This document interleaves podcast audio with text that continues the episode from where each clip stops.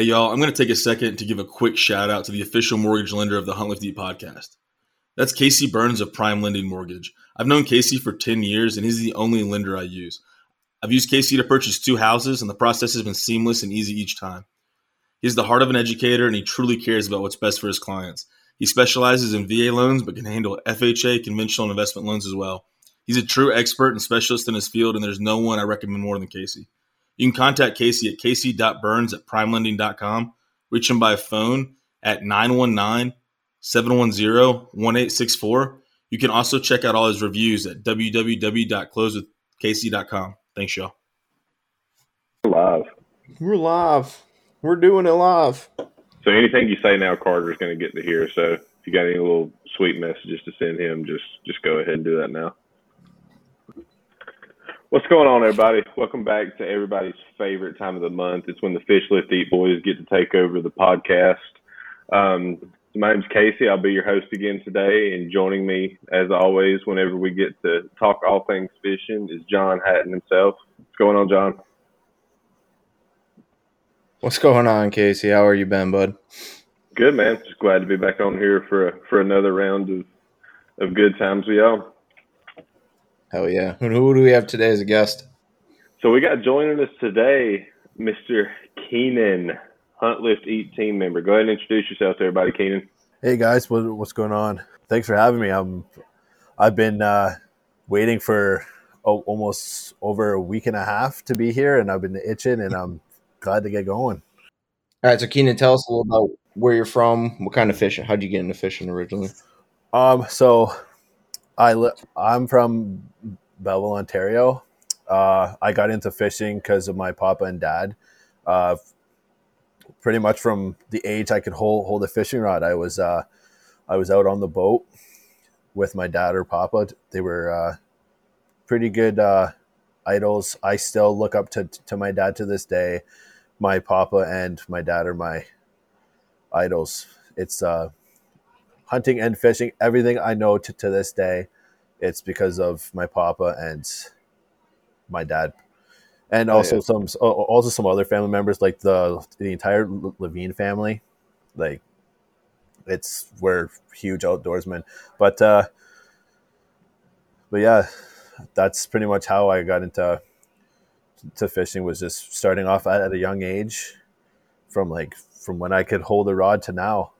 It's it's awesome. I I enjoy it every time. I enjoy my time out there. Yeah, all right. Um, what type of uh, fish do you usually target and what kind of uh, seasons do you usually go for? Uh, usually if I can get out, it's usually for like just for fun for a couple hours. It's bass and and pike just offshore or or in my canoe. But uh, my my favorite species I'd say is probably trout by far. So when you're talking uh, bass, are we are we talking smallmouth or largemouth? Uh, large and smallmouth. Yeah, we we we have both those. But uh, yeah, Lakers Lakers are probably my favorite, and probably Splake, where we fish in Algonquin Park. They're like a they're like a hybrid between the lake trout and spe- speckled trout. So they're they're pretty neat fish, that's for sure. So I think the the hot topic that we're going to try to you know address today, you know, um, and we're, we'll we'll get into to specifics of it, but is on homemade lures. You know, whether that be you know flies, painted lures. You know, maybe we we can talk about homemade lures that kind of pertain to to each one of our our styles of fishing and how we utilize those. Um, you want to kick it off, Keenan? What uh I think you've probably got the uh, got the upper hand on us here on on homemade lures. So why don't you go ahead and dive into um, you know in, into just into what you got, man. I know with your worm harness and everything else. Um, go ahead and you know you plug the story that we've got on the on the Hunt Lift Eat website. You know so that people can make sure they go check that out and see what it's all about and how they can support you with it. All right, yeah. So pr- pretty much, it's uh, I always use like a twelve pound test, and uh, normally for walleye and bass or pike, I, I normally use uh, a double a double hook. Like I just put two hooks and I just tie it on. But for trout, it's a smaller. So for I, I should probably get into more depth. So for my bass and walleye and pike, I use a number one hook, barbed, and for my trout lures, because they for smaller hook, I use like a number three or four, and then normally for like walleye and bass, I use beads. Oh, I use beads for both, but like for walleye and bass, I use green or yellow or orange, and I mix them up with a spinner and a clevis, and then I tie it on so they could attach it to like a, a leader or whatever the person wants when when they order one from me. And for trout, same thing, but it's just a single hook, and I usually use like white and blue for my trout lures. And the length too. I normally like to uh, for trout and for trout, I usually from from the spinner, it's about maybe a foot, so you can attach to the leader. For walleye, I usually like to make it a little bit longer because people usually troll for walleye instead of casting. Yep. So I usually make it about a foot and a half to two feet. I, I try to aim for like they're always different lengths because when I cut them with the scissors, it's it's pretty hard to tell when you're tying the knot by the end of it and cutting all the access line off. Sometimes it'll have to be like, okay, centimeter longer than the rest of them, but whatever, won't hurt. So I'm gonna be the dumb Southern bass fisherman here for a minute, and I know um, I know there's a few others um, that are going to be thinking this, but can you go into a little bit of detail and explain to us what a worm harness is, and you know what you're trying to achieve with it? Just because that that's a that's a term that that's foreign to me. You know, I'm I'm a huge tackle junkie and stuff, but um, I'm I'm not familiar. I mean, just by kind of how you just described some things, I kind of got a little picture in my head about it. But I think a lot of our listeners would um, could really benefit from just you know give us the kinder the, the kindergarten version of uh, of what a worm harness is. All right, yeah. So it's so I I just start off with I just unravel the line, cut it. I grab a hook, I put it through like the the little eye of, of the hook, and then I wrap it three or four times, and I grab the other end of the line and I put it through the opposite way from the line went in to wrap it. Then I grab another hook, do it, put it through the eye. I wrap it, same thing, put it through the eye the opposite way. Then there'll be a little bit of access line on the first hook. I cut it off. Then, example, you guys say you guys want green and yellow beads. I put, depending, six to eight, sometimes 10, depending on how big the, the, blade is. I usually do. Sometimes I do like yellow, green, yellow, green beads. Sometimes I do two yellow, one green, and two yellow until I'm done. Then I, a clevis has like these two little holes. It's like a C shape. And I grab the spinner blade and I put it through the spinner blade, like the eye of the spinner blade. And I put the, I grab the, the other end of the line that doesn't have the hooks on it. And I, and I shove it through the two little eyes on the clevis, which is the C. And I put it through, slide it down, and then I put another bead on top of the clevis. It acts like a kind of, it'll kind of look like a, like a bug head almost, and then it pretty much looks like a I don't know, kind of like a larger version of a mayfly or sometimes a praying mantis kind of body, depending on how many beads I put on it, and then I just tie a loop to it, and then it attaches to any uh, leader pretty much, or if you right. tie a line like that, yeah.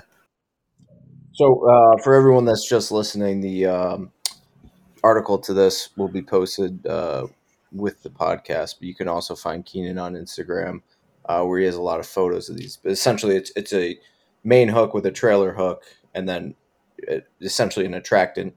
Uh, the beads and the spinner kind of provide that body flash combo. Um, now, how would you rig this personally and fish it? Uh, how I how I normally use it, I just pretty much put it when if, if I'm using it personally, I'll hang it off the edge of the boat. Mm-hmm. I'll and I'll just open the barrel and I'll just speed the motor up, and I'll just let as many much line out as I can, and I'll just slow down to my trolling speed, and then when it tightens, I close it and I just troll. Yeah, okay. that's, that's pretty much it. Unless it's the trout ones, and I make them shorter so people can cast if, okay. if they want to let it towards shore. Now, how how does your um, access up in up in Belleville. How far out do you guys are you in the the was it the Bay Kinty? Am I pronouncing that right? The the Bay of Quinte. Yeah, Quinte. Okay. Now, do you do you ever bring these out on the big lake, or is it kind of bay fishing, bank fishing? Um, what kind of what kind of environment are you throwing these things out in?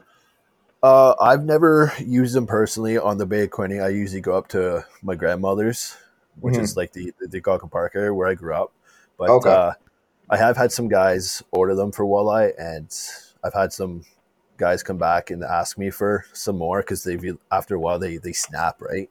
Yep. Especially in the Bay of Quinte because we're known for like ten to like thirty pound walleye and trout.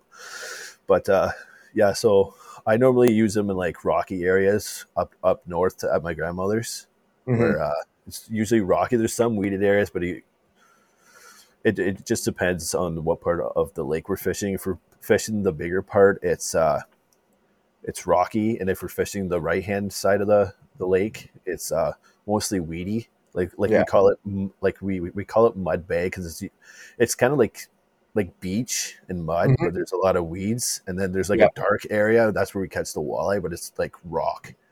Okay. So Yeah, it was. Uh, we were in a little group chat before me, um, Casey, and uh, Carter. I was explaining to them what a worm harness is and how walleye generalists school up on those those rocky outcrops, usually around Yeah. some type of um, cliff or some type of underwater. There needs to be some type of break, and usually the the terrain of the actual underlying subsurface. But that's where they're they'll just hole up as as a big school, and you once you find them on your fish finder, you're like, uh, Yeah. we're doing laps through this thing, and and- uh, I'm a little more familiar with these. I don't I don't do a whole lot of walleye fishing, but I'm from Buffalo. I mean, Lake Erie is one of the best known walleye fisheries in the world, and a lot of these uh, things are similar, and even you know some of the styles of flies that I use for steelhead are kind of based off these types of patterns and attractors, and even small trout, whether it's their lake, uh, you know, lake trout or in the in the creeks and the rivers, you can you can kind of adapt this type of rig to just about any situation that you find yourself in with these fish. Yeah, I uh yeah, so like like you were saying about like the dark rocky areas, that's why I like to use like the like the bright like blaze orange beads or like the neon yellow and green. So it's easier to for the fish to see obviously, but I also make them in I also have beads that glow in the dark Yeah, also that I sometimes somebody asks like if they're because there there is some guys who only go out up north and fish the lake at night. Yeah. So so they'll wall, right? yeah so they'll they'll they'll still troll, but like Mhm. they'll have to like shine a light on it before they cast it out and troll, and it pretty much glows. Right.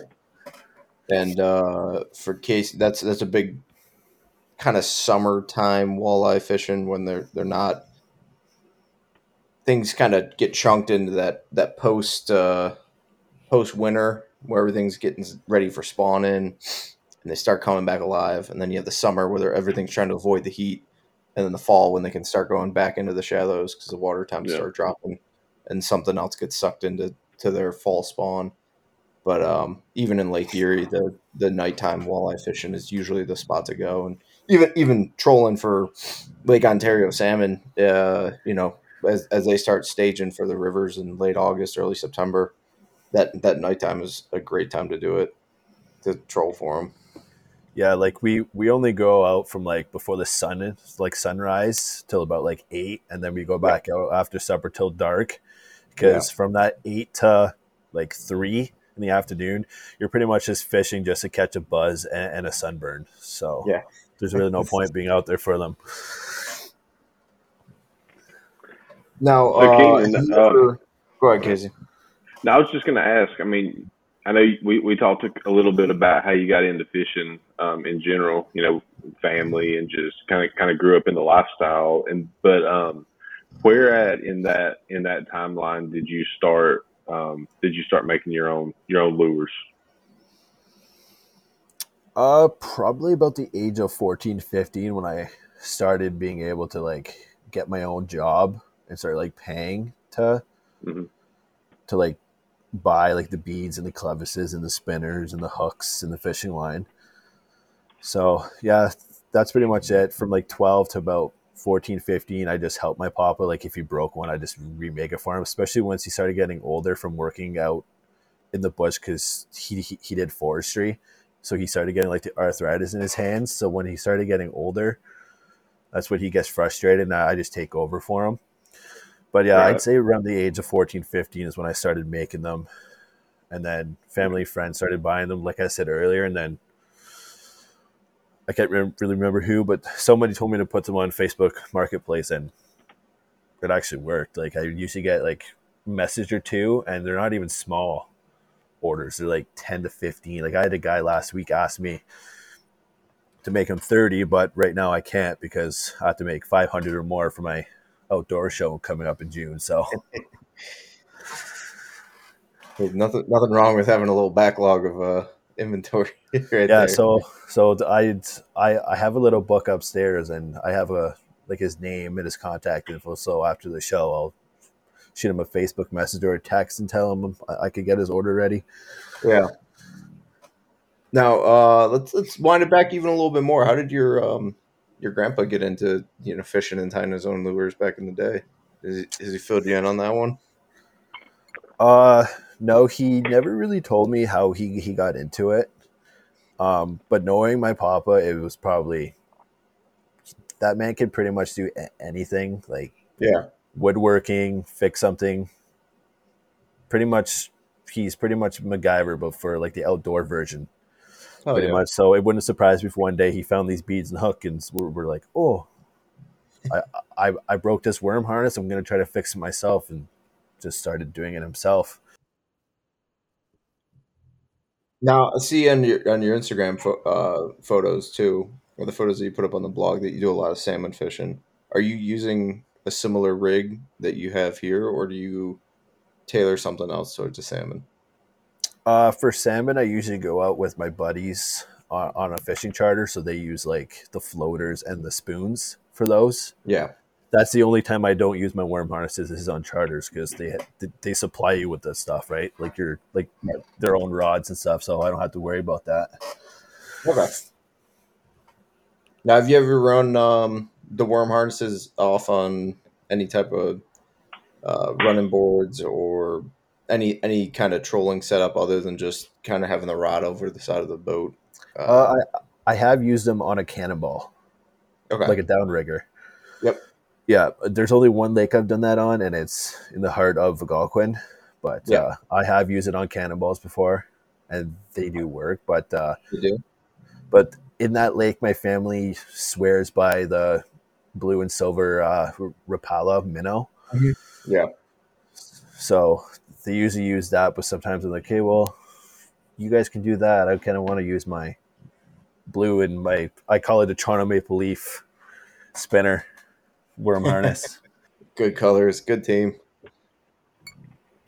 oh yeah, die hard. All right, so, I'm a so diehard on the fan. on the topic of like the so on like the topic of homemade lures and you know tying your own stuff, John, does do uh you tie any of your own flies and stuff? That was Rich Keenan, right? No, I mean, I mean, we, we were. I think we got a pretty good idea of you know about Keenan's lure tying stuff. So I was wondering, is that something that that you utilize as well? Do you do do you tie your own lures? Oh yeah. I mean, I, you I, have, I have bought probably a, maybe ten flies in the last ten years. Most of my flies that I, I fish are uh, usually a product of guiding, so they're they're usually a little simpler to tie. They don't look the prettiest, but they're effective. They kind of hit hit the big check marks for what a good fly. Um, that's an effective fishing tool. Um, works just because as much as I do love tying, I have been tying for probably since high school, so almost Yeah. 20 years now. And it's just it's fun, but it does get repetitive after a while and you can only put the spin on so many good creative patterns that that just work and and sometimes I'll have a little fun with it and we'll put some flair or try a little different spin on something. Uh, but for the most part, most of the box is just filled up with things that'll produce all season long. Yeah, so I will um, usually tie a bunch in the fall and hope that they last the whole season. And this time of year, it's, it's a pretty simple game. I mean, you just really run eggs and bait fish patterns, and you, you the fish get so aggressive after the spawn that you don't really need anything crazier than that. Yeah. Um, and I have so many tied up from the years that I didn't get to use them that the boxes are overfilled. I actually go out and like purposely snag rocks and logs and fish like an asshole just because I'm like I need an excuse to refill the box. So I don't mind losing a few more than normal. I gotcha. And do you use like, like how, do you do you use like pheasant feathers or like, or like deer tails when you tie your flies? Um, yes, there's. Let's see. Most of the the tying material game for flies and fly fishing has really taken a weird turn in the last five years. A lot of it was natural feathers and, I mean, you name it: turkey quills, pheasant tails, you know, wood duck feathers. It, w- it was a very old school, um, kind of traditional material game. But the last five to ten years, you've had a ton of artificial uh, and synthetic fibers and materials that come out that just kill anything that's natural in terms of effectiveness, in terms of kind of getting the bulky feel to a fly without having the the actual bulk that makes it hard to cast all day or doesn't make it a viable um, kind of product that you can bring to market uh, in terms of just they've, they've had a weird supply side issue too where a lot of the feathers became whatever endangered um, you know came from endangered species or hard to get to species.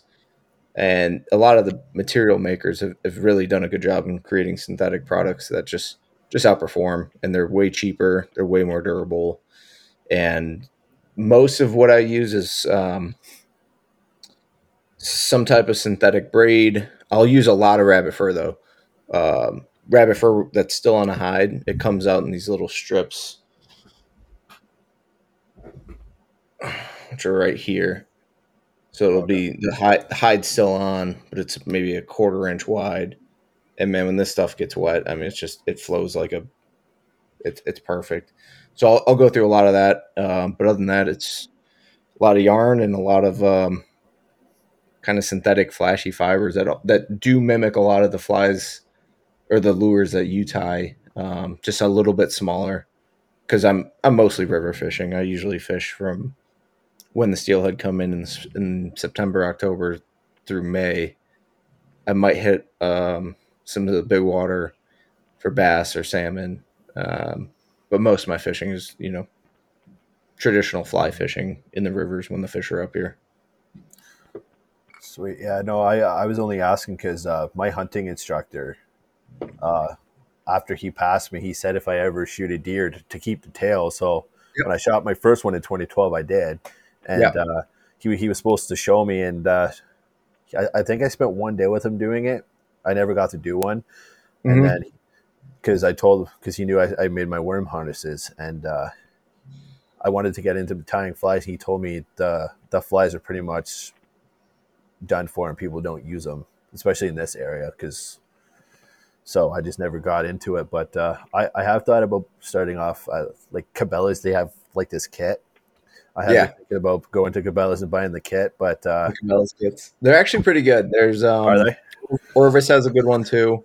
It has enough of the broad materials and and I mean fly tying its itself isn't you know a, a very difficult thing to do, but it, it's just one of those things where you just need to crank out a ton of shitty flies, and then you're like, all right, now I figure finally understand the techniques and how to wrap it, how to make the materials look good and sit right.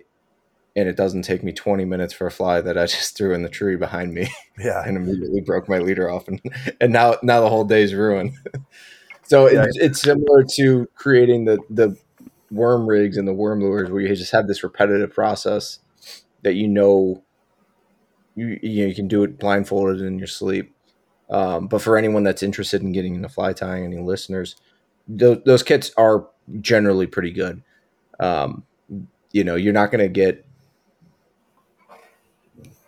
it generally they're kind of tailored towards a specific type of pattern that you can tie. Um, you, you're you're a little limited, but they're great materials and great setups for just banging out a bunch of, you know, and I've caught some of the biggest fish that I've ever caught on some of the worst looking flies that came off my vise. You're like, this isn't going to catch shit. I'm going to throw it in the box because I don't want to waste a hook. But, you know, I brought it out to a river and I'm just like, hey, let's throw this on. The fish are pretty active today. This might work. And lo and behold, you catch some of the bigger salmon or some of the bigger steelhead just because, you know, the, the, details look good to us as humans, but they don't really, the fish don't, don't really care when they're floating through the river when they're in a competitive or, you know, spawning type scenario. So I got a question. Yeah. I want both of yeah, y'all to take a stab at. Like, go ahead, Casey. Right.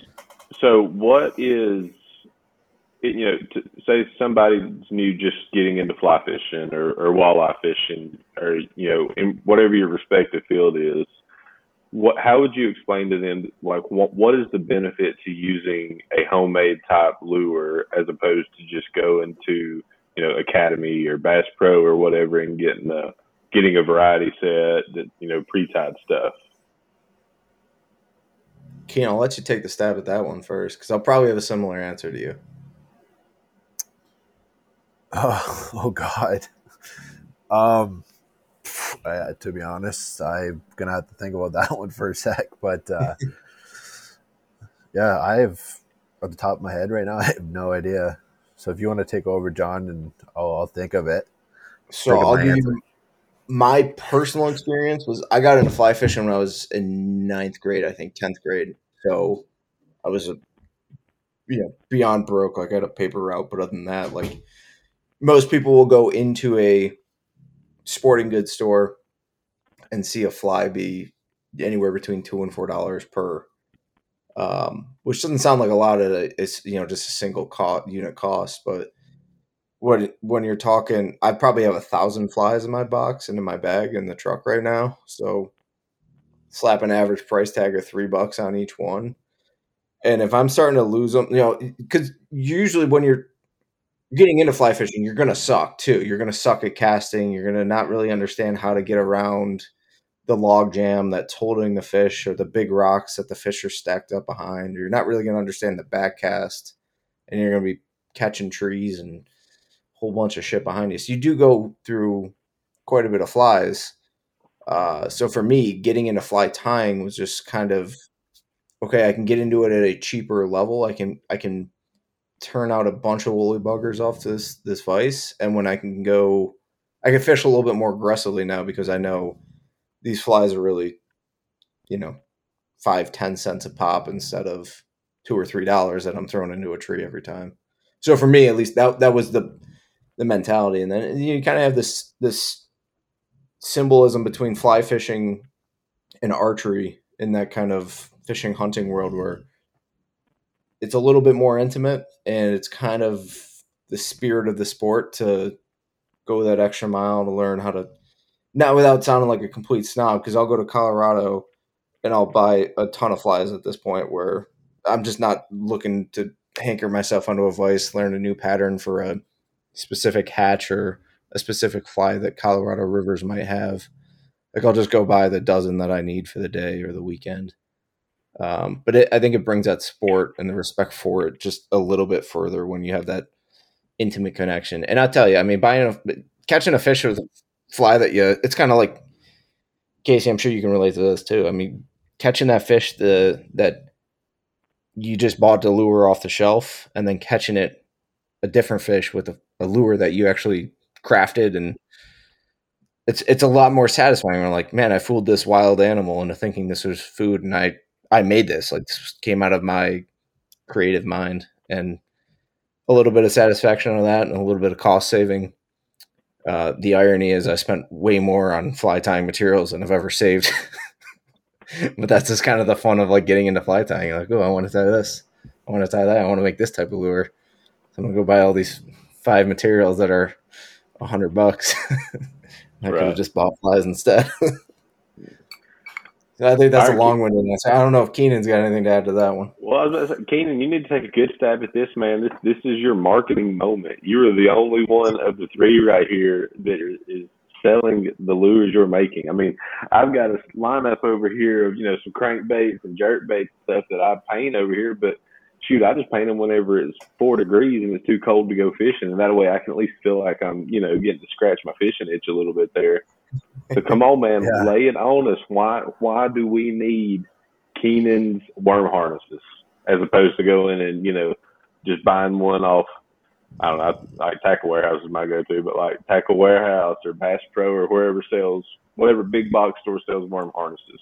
What makes yours better?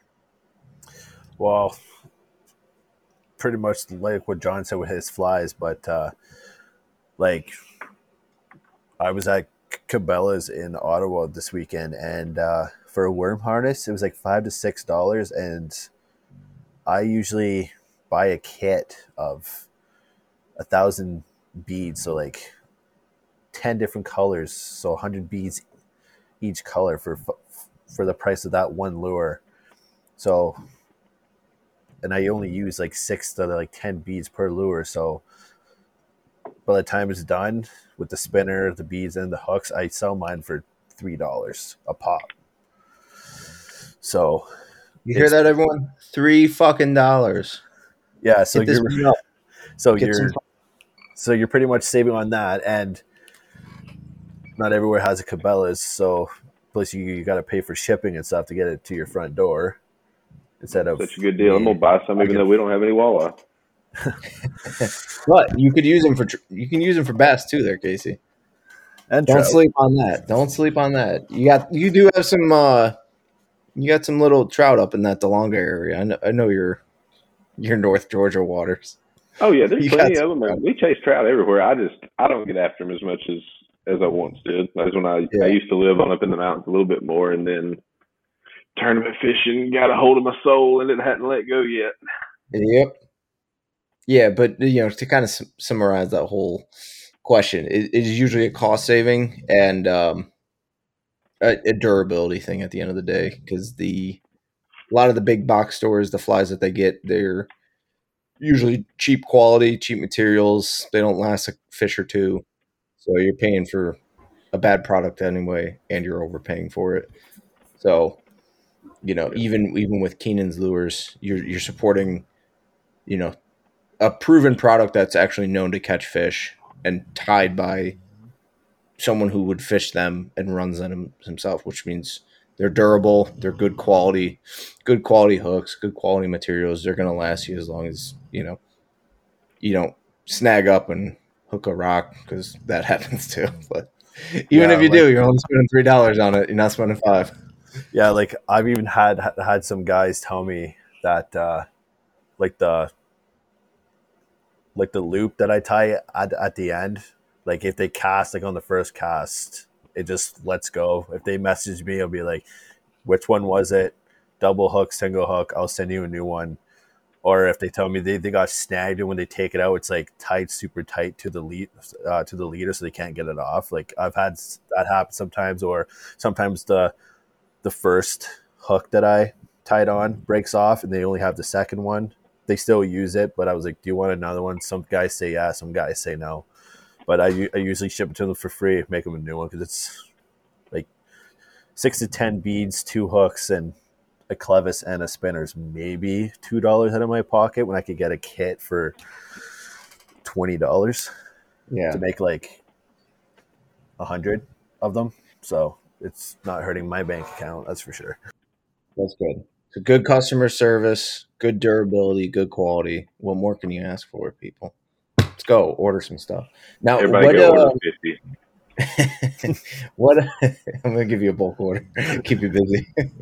Well, it's, Uh, it's, you're going to be waiting until after June for that one because my outdoor show. So Yeah, as soon as he's done with the show, y'all bombard his inbox. fine by Now, do me. you is, do you strictly troll these? Do you do you jig them? Do you ice fish with them at all? Um, what other kind of you know use cases can can people expect out of these things? Uh, personally, I only troll with them or cast towards shore and reel it from shore and back. But uh, I have had a buddy up and up north in Sturgeon. He uh, tried one out in ice fishing. I didn't think it'd work because it didn't have the spinning motion, but uh, they said they, they caught a couple jumbo perch on them in North Bay. So obviously they work. I haven't tried them personally myself. I wouldn't think they work because there's really no movement. They're just beads floating there. Yeah.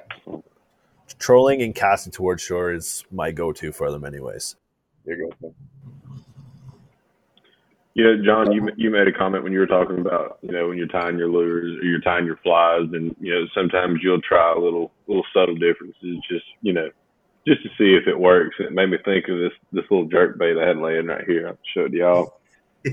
you know, that there's absolutely nothing in the waters of North Georgia that looks like that.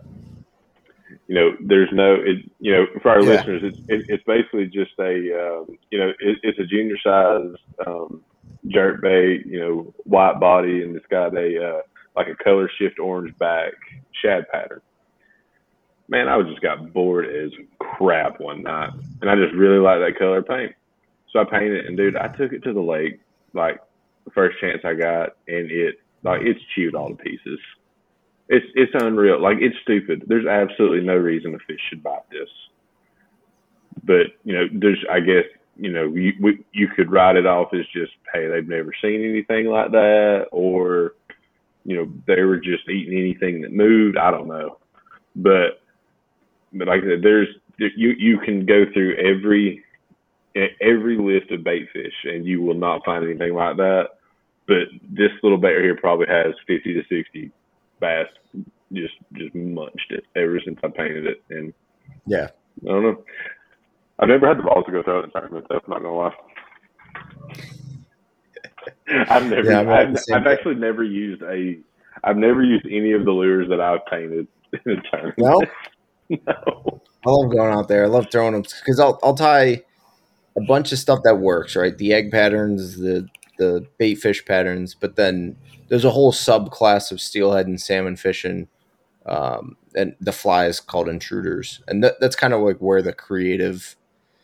You're not really imitating anything, but you're trying to get this big, bulky. Could be anywhere from two to four or five inches long.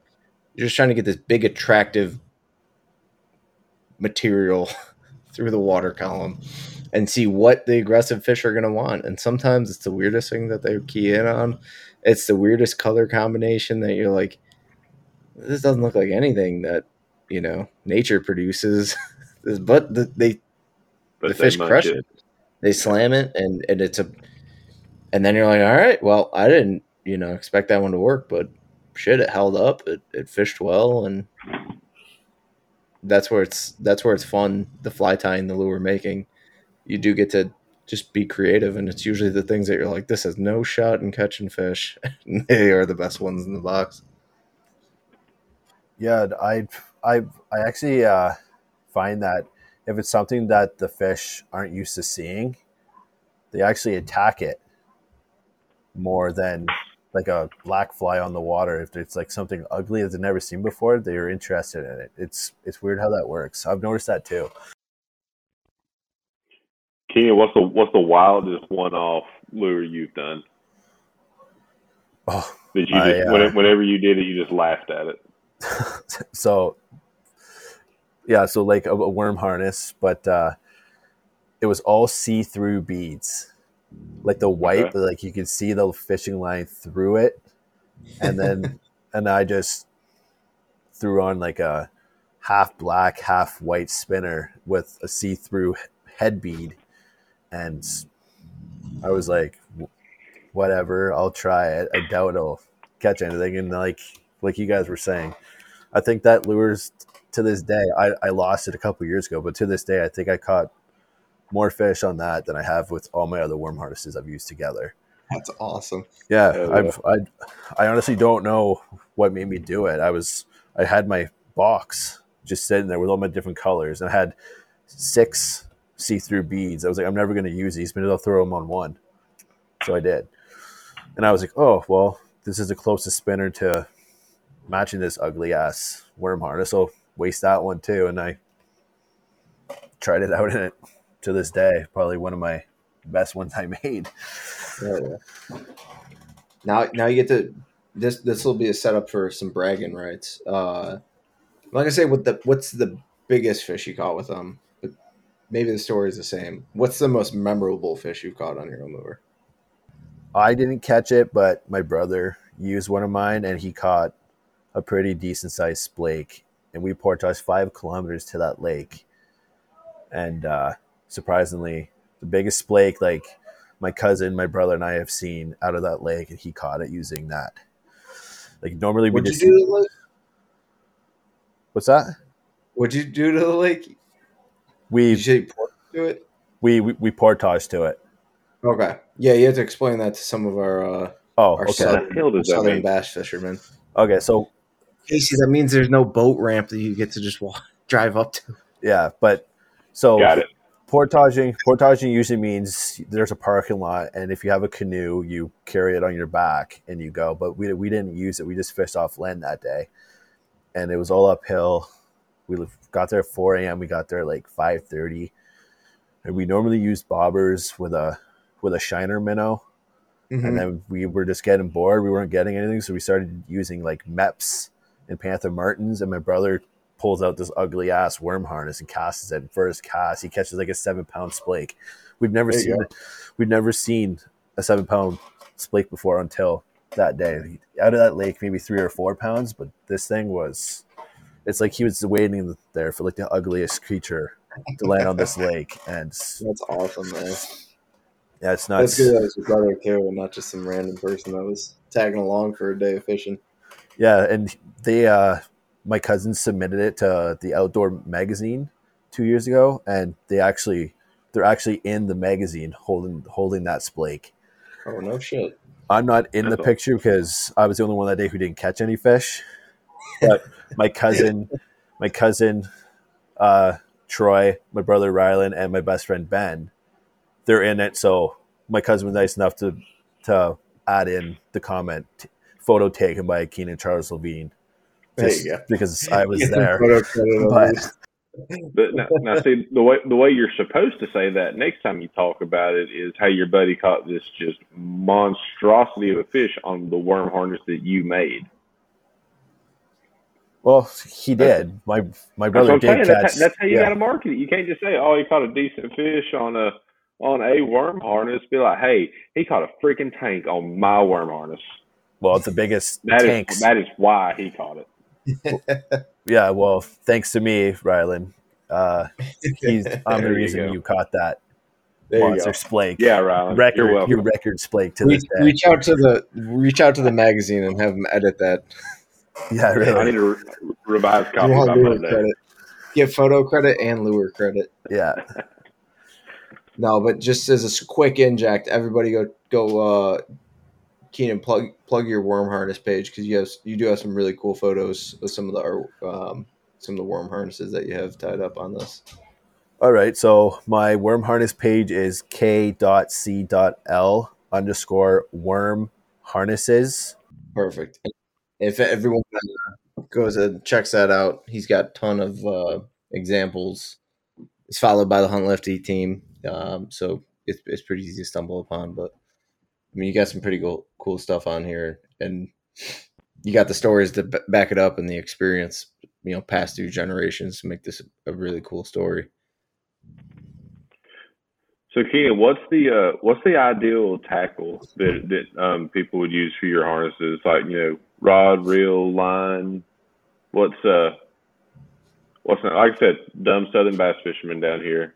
But uh, what what uh, what's the ideal setup? Pretty much a bait caster or, or, or like a normal casting rod or like pretty much anything. Uh, like I haven't I haven't heard or seen anybody use like the big reel, like the trolling ones yet, but like just a normal rod and reel with I normally use 12 pound tests on mine on, on my worm harnesses, so I'm not sure what guys use like personally Braid, when they attach fluoro, it. mono. Uh, I use What type fluoro. Fluoro. Okay. Yeah, Yeah. Uh, I used to use the SpiderWire, but it was kind of a pain in the ass to tie it compared to the fluoro I found, and sometimes it.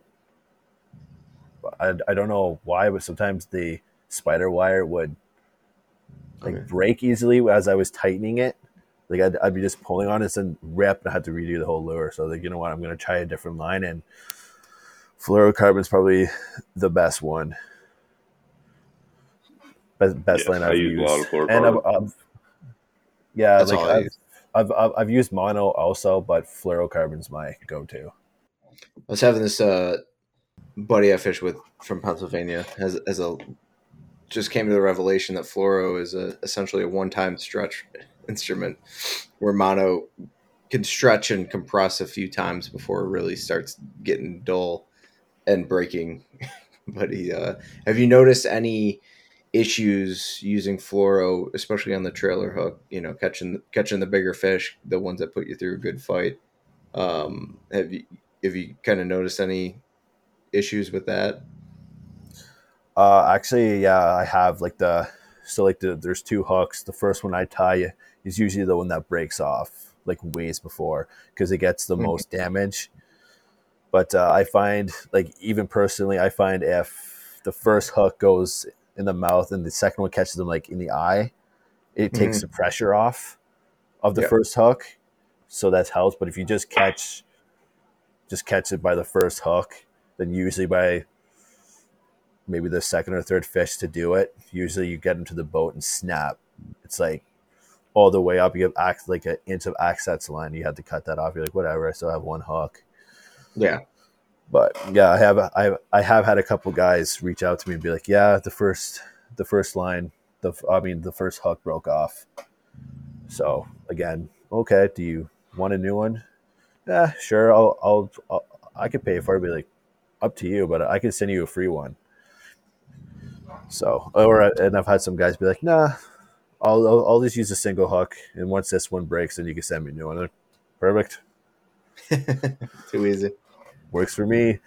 Yeah, for sure. I wish all lure companies would do that, or all you know, all the tackle companies that I use.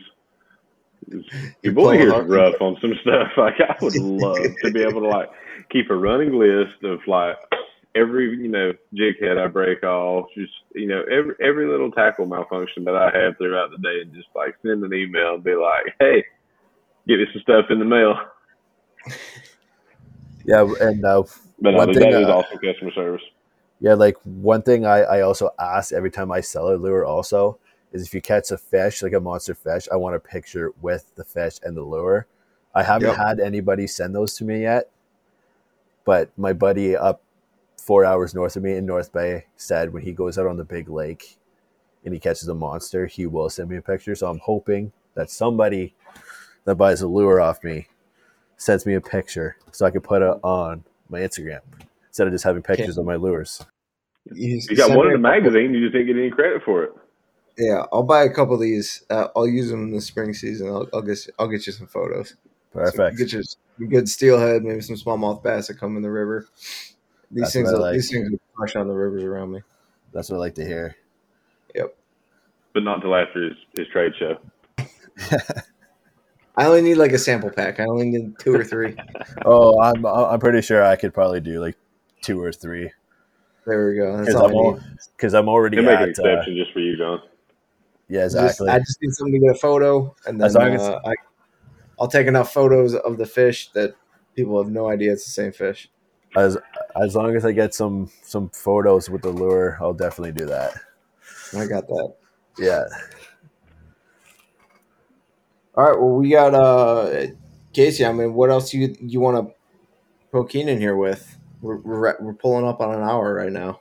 Yeah, no, I mean, we, it's easy to get carried away with anything like this. I feel like I've been drinking from a fire hydrant hearing you guys talk about all these fish I get to chase up north, and just it's you know a lot of a lot of new terminology to me. Which I mean that that's what I, I I love about getting to do these. And now it's, it's just it's uh you know like the first time we got to sit down and talk. It's just it, it, it's cool when people that come from different different backgrounds and you know we all we all chase fish in different ways, but at the end of the day, like we're just trying to hook into stuff and, and have a good time with it. You know, today was a cool highlight that you know of ways that we get to put our hands on the on the lures and the tackle that we get to go out and use and that we depend on. Ultimately, the thing that um, that matters the most, you know, it, it's what's in front of the fish that we've got to make bite it. And uh, you know, when, when we get to craft things like that, whether it be, you know, like my airbrush lures back here, Keenan's worm harnesses, John's flies, or whatever, like that's just, uh, I don't know, it, it's just another piece to the big, the big puzzle that where we get to have a little bit of input on it that just makes us love the sport that much more. So I've, I've enjoyed the chat. Oh yeah, me too. Anytime I talk to someone else who can put their passion and creativity into something that you know produces results, that's it's a fun outlet for that. Uh, and, and not not many people really think fishing to be a uh, creative outlet, but I, I, think when you when you're really getting into that, I'm I'm designing, you know, the rod I want to use and the matching the line appropriately, and then and then building and and creating your own lures and flies and whatever it is, you, you have a very intimate connection with it, and it just kind of brings the whole, the whole the whole sport, the whole act of doing it to just another level where it's just a little bit, a little bit more satisfying every time you get into a fish that that you you know you designed every every step of the process when it came to how you put the rod together, how you rigged everything up, how you the lure that you chose, knowing that you you had a little bit more input into it. Yeah.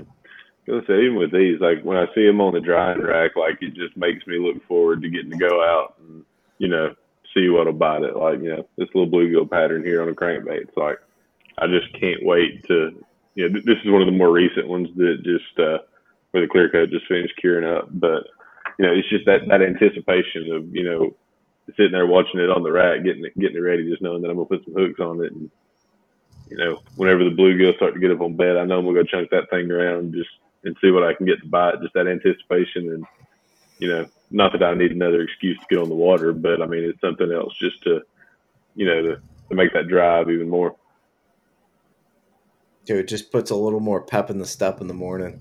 Yeah, it's not like oh, I'm yeah. just going. I'm going to work this weekend. It's like I got a mission. Like I'm gonna I'm gonna figure this out, and I'm gonna tweak this pattern uh, and, and, make it a little bit better for the next time. It's like sure, going on sure. check the presents under the Christmas tree every every year. just gets a little bit better. Oh yeah, I, am just gonna say yeah. Like I I agree with you both. Like I just enjoy sitting there, uh, just like deciding like what colors I'm gonna use today and like what spinners. And uh, I just enjoy making them. Even my girlfriend Courtney just enjoys sitting there with me at home sometimes she just likes throwing on the beads and she'll hand it over to me. I want I'll, I'll do the hook for her. She'll put the beads in the spinners and I'll, I'll, I'll tie the loop. She she couldn't help me yet. I have 250 meat out of 500 so far here at work, but that's because I work 12 hour shifts five days a week. So I don't want to bring my kit back and forth. But here at work, if I have time, I'll make 20 at a time, take three hour break, 20 at a time. So that's what I've been doing for since like mid January here at work is uh, making lures I mean, well, I know we uh we already plugged your your Instagram page for your worm harnesses, but I mean, go ahead and hit them that hit them with that again. Let them know where they can find you. Um, you know, go ahead and just in the, as we wrap up here, mention your article one more time. You know that they can go to go to huntlifteat.com and find that, and um, um, you know, let them know how they can support you. You know, if they want to, you know, buy some of these awesome worm harnesses that we've talked about, how can uh, how can they get that order into you, and just how can the how can people connect with you? All right, yeah. So uh, anybody who's interested in these worm harnesses can uh, reach me at k.c.l underscore worm harnesses on Instagram. Just shoot me a message. I'm always on my phone. Colors, number of hooks. Yeah, what whatever you like. Uh, if you guys want more info about the hooks, you could go to the Hunt Lift Eat uh, blog page, I guess is what you guys call it, and uh, re- read up on those and how I came up with the idea on making them. But uh, yeah, so Instagram is probably my main way of reaching me.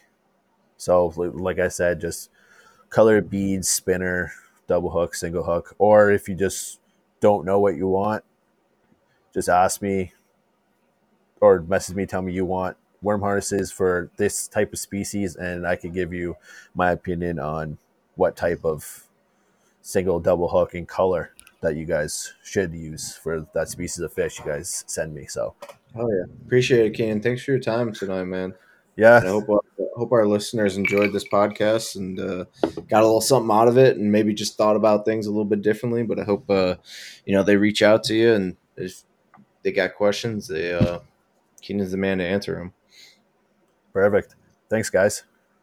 Yeah, man, we enjoyed it, and for all our listeners out there, um, you know, e- whenever you hear anything from, from these podcasts that you get to get to take out to the water and apply, um, you know, share that with us on Instagram. You know, tag us in your post, tag us in your fish pictures. You know, message us on um, on the Fish Lift Eat official um, Instagram page, and let us, uh, you know, let let us share your story and let us share your your photo on our page because. Uh, I mean, ultimately, that's why we do this. You know, we want we want to share what little bits of experience and knowledge that we've we've picked up along the way, and and let that um, you know help you love this sport even more. You know, like we do. So so please tag us. You know, send us messages on us, and that's at the uh, at Fish Lift Eat official on Instagram. And um, and also while you're there, go ahead and check out. Uh, make sure you check out our Hunt Lift Eat official page as well, and the um, make sure you're following the the Hunt Lift Eat podcast page, you know, so that you can stay up to date with everything we've got coming, and um, make sure you don't miss any of these. But that's gonna wrap it up for today, boys. You know, I've enjoyed it, and for all our listeners, we can't wait till we can all get back together and um, and talk fishing with y'all again. So if you got any topics that y'all'd like to hear, you know, pass those along to us, and we'll make it happen. But we appreciate the hell out of y'all, and we'll catch you next time.